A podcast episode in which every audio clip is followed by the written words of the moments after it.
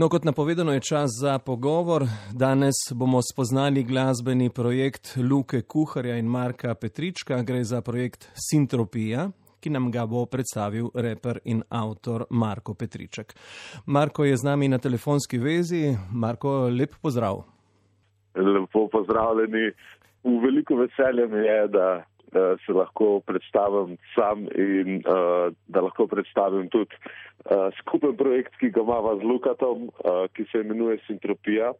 Oba dva sva že glasbenika, ki sva že kar nekaj časa na svoji glasbeni poti uh, in iščeva na nek način načine izraza, ki bi bili nama pristni in tudi tisti ljudje, ki se veliko ukvarjajo z glasbo, mislim, da imajo podobne izkušnje, da je nekako zelo težko prideti do, do pravih povezav, ki niso mogoče samo glasbene, ki so tudi prijateljske, ki so mogoče tudi mal filozofske. In uh, najmen projekt Sintropija je v bistvu novo nastali glasbeni projekt, um, ki se je rodil iz skupne želje po ustvarjanju neke kvalitetne glasbe, glasbe, ki bi bila dostopna ljudem, ampak ob enem bi pa še vedno imela svoje močno sporočilo. In v bistvu iz tukaj tudi izvira samo ime sintropija. Uh -huh. uh, za tiste, ki slučajno ne vejo, tako kot tudi jaz nisem poznal te besede kako dobro leto ali dve nazaj, sintropija je, če gledamo čist po definiciji slovarja, je uh, sila, ki je nasprotna entropiji. Torej, v bistvu gre se za neko fizikalno silo, ki ureja vse stvari v našem obstoju in v našem vesolju. Uh, ampak lahko pa v bistvu tudi veliko bolj preprosto vzamemo ta koncept, če nam fizikalne definicije slučajno niso všeč. In v bistvu glasba na nek način, vsaj najna glasba eh, z lukom, teži k nekem boljšem svetu, k neki boljši realnosti. In to ni utopija, za razliko utopija se nikoli dejansko ne uresniči, je samo neka pobožna želja, ki ostane neuresničena sintropija pa je v bistvu lep kompromis med tem, da je v bistvu neka ideja prisotna v nas in da tudi narava se sama po sebi zna zelo dobro urejati in v bistvu hoče vam biti s to neko, če lahko tako rečem, naravno, organsko prisnostjo pristopiti k izdelavi glasbe. Tako da to je v okviru to približno na hitro. No, zelo dobro ime, v bistvu težnja k eh, enem dobrem, eh, urejenem svetu, ne? entropija je obratno, ne? Eh, težnja k kaosu, k negativnemu, vidva pa sta izbrala eno pozitivno pot do sveta, recimo. Res je, to je bilo v bistvu tudi deloma z namenom, zaradi tega, ker oba ugotavljava, da se nahajamo v časih, ko so polni nesigurnosti in v bistvu v moji generaciji, jaz sem 91-letnik in v moji generaciji je izredno velik tudi problemov z depresijo, pa mogoče niti ne nujno z depresijo, mogoče samo z nekimi dvomi, neko tako, kako bi temu rekel, energijo, ki ljudje na nek način ne znamo dobro predelati. Torej, neko energijo, ki nas otežuje in imamo nek pogled na svet, ki v bistvu nam ne daje upanja in neke vizije za naprej. In zaradi tega smo glih mal v kontrast tej družbi, ki ni mar, oziroma ljudem, ki ni mar, v kontrast temu, uh, mi dva dajeva na plano neke svoje ideje in svojo glasbo in tudi že ob izidu tega prvega komada jezdec je bilo veliko pozitivnih odzivov in ugotavljamo, da tudi veliko poslušalcev ima podobne aspiracije, ampak zaradi tega, ker načeloma je trenutno ustroj tak, da so ljudje radi mogoče malo z manj težko vsebino in um, na nek način bolj lahkotni, midva pa po drugi strani pač bi rada to lahkotnost obdržala, ampak dodala pa mogoče še kanček soli v sporočilu. To je v bistvu glavni namen in v bistvu namerno boj proti nihilističnemu, brezupnemu razmišljanju.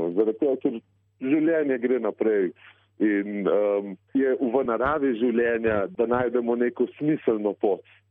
Tako da to je v bistvu na nek način najno iskanje smiselne poti, recimo temu.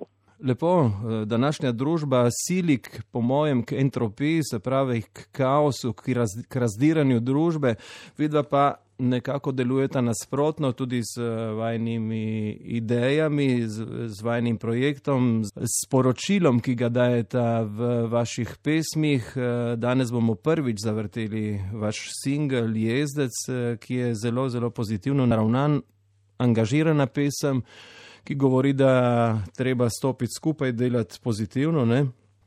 Tako je, Uh, ti si imel podobne tematike že prej, ne? pod psevdonimom Nomad. Tako je. Se pravi, da se s takimi tematikami že dalj časa ukvarjaš.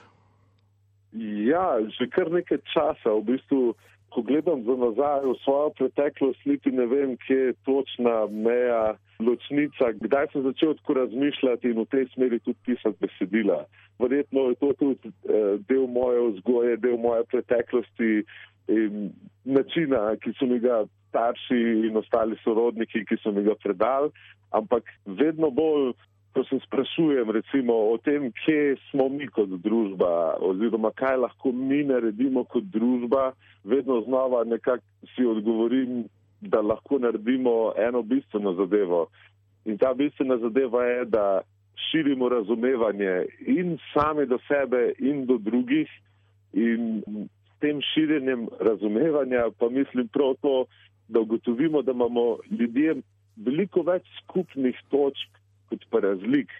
Ljudje, tudi če so različnih ras, različnih političnih prepričanj, različnega porekla, zgodovinskega odzadja, vsi rabimo nek topel dom, hrano, prenočišče, neke osnovne ljubezni. In se mi zdi, da je veliko več stvari, ki nas povezujejo kot civilizacijo, kot človeštvo, kot neko skupnost, kot je pa teh stvari, ki nas delijo.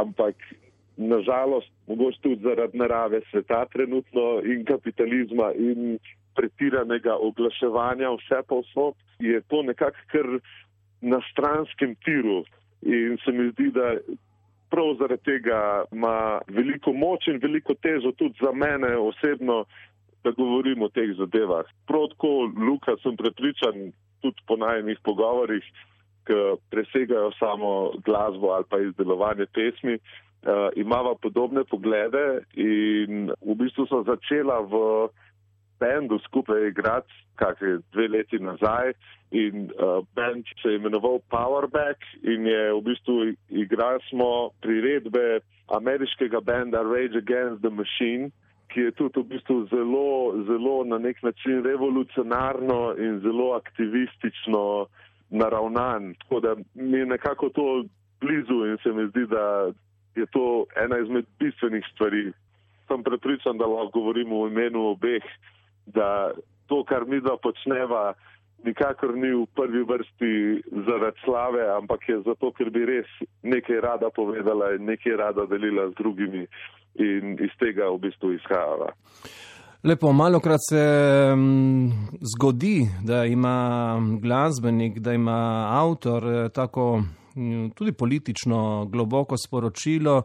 Danes eh, je tega vedno manj, morda je bilo to v 60-ih ali 70-ih letih bolj pogosto, danes pa ni več običajno. Uh, misliš, da boste s tem uh, načrtom nekako prišla do, do zavesti ljudi?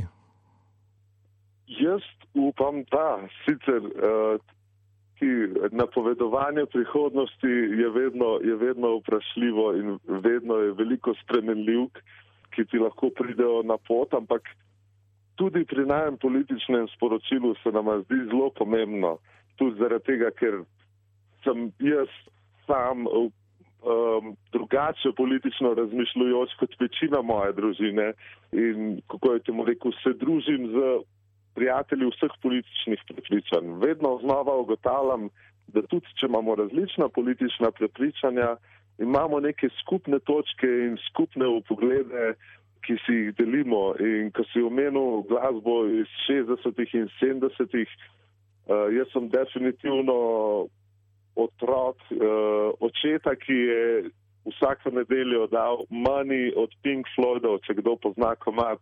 Tako da mi je ta na nek način revolucionarna glasba 70-ih ostala v šestih in mi je tudi vedno delovala izredno pristno. No. Uh -huh. uh, se mi zdi, da katerakoli umetnost, če imaš še neko sporočilo za sabo, ki odslikuje realno življenje ljudi ali pa uh, realne potrebe ljudi, da ima zato še večjo moč v mojih očeh. Nikoli mi ni bila prav posebej všeč umetnost samo zaradi umetnosti, vedno se mi je zdelo, da je to nek medij za sporočanje in neka platforma, da lahko povem tisto, kar v resničnem življenju zelo težko.